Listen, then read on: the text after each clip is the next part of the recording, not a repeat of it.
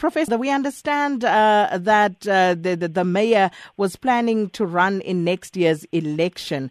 Uh, do we know anything more about uh, the circumstances around his killing? So let's put everything in context. All right. Uh, Mozambique is currently in, in, in a context of political polarization, political intolerance, which has resulted for more than a dozen killings, political assassinations that have taken place in the past three years within this political polarization and intolerance. And it's within this context that uh, Mahamudo Amurane was shot dead uh, day before yesterday. Uh, he had initiated a campaign of outrooting corruption from the city administration in Nampula. He also had started um, a successful infrastructure redevelopment within the city. And he has come to serious disagreements. He obviously made a lot of enemies, not only within, you know, the broader political context in Mozambique, but within his own political party. And he had announced that he would leave the party, the Mozambique Democratic Movement, to form his own political party so that he could run for re-election in Nampula in October next year. So it's within this political context in which we should situate this killing.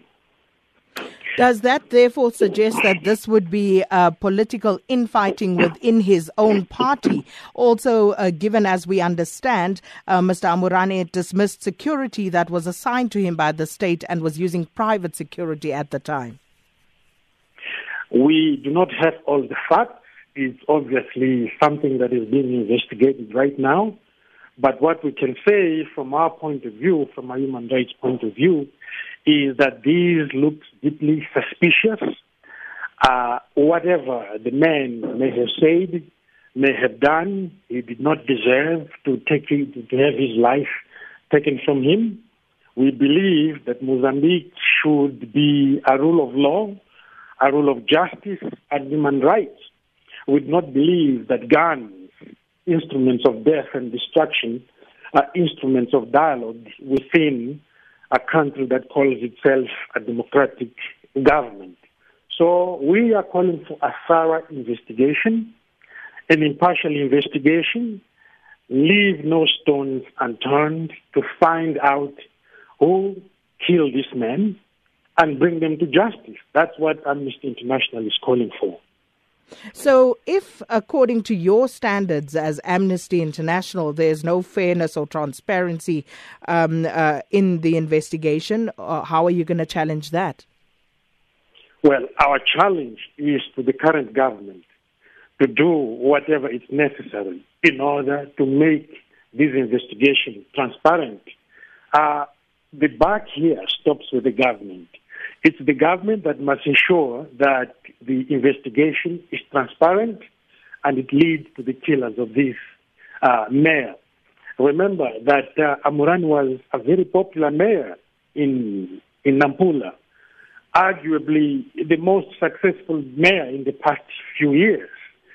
And it's the people who have been deprived of their choice of mayor and that, we believe, is a violation of their right, also the violation of the right of this man to have his life and to have his ideas uh, broadcasted in the public uh, atmosphere in Mozambique. So we would like the government to lead an investigation that is transparent. It, it's the government's responsibility and duty to do so. And uh, just a final question how widespread are political killings in Mozambique? Well, for the past three or four years, there have been more than 12 politically motivated killings. And we have not seen any progress in investigation in bringing the perpetrators uh, to justice.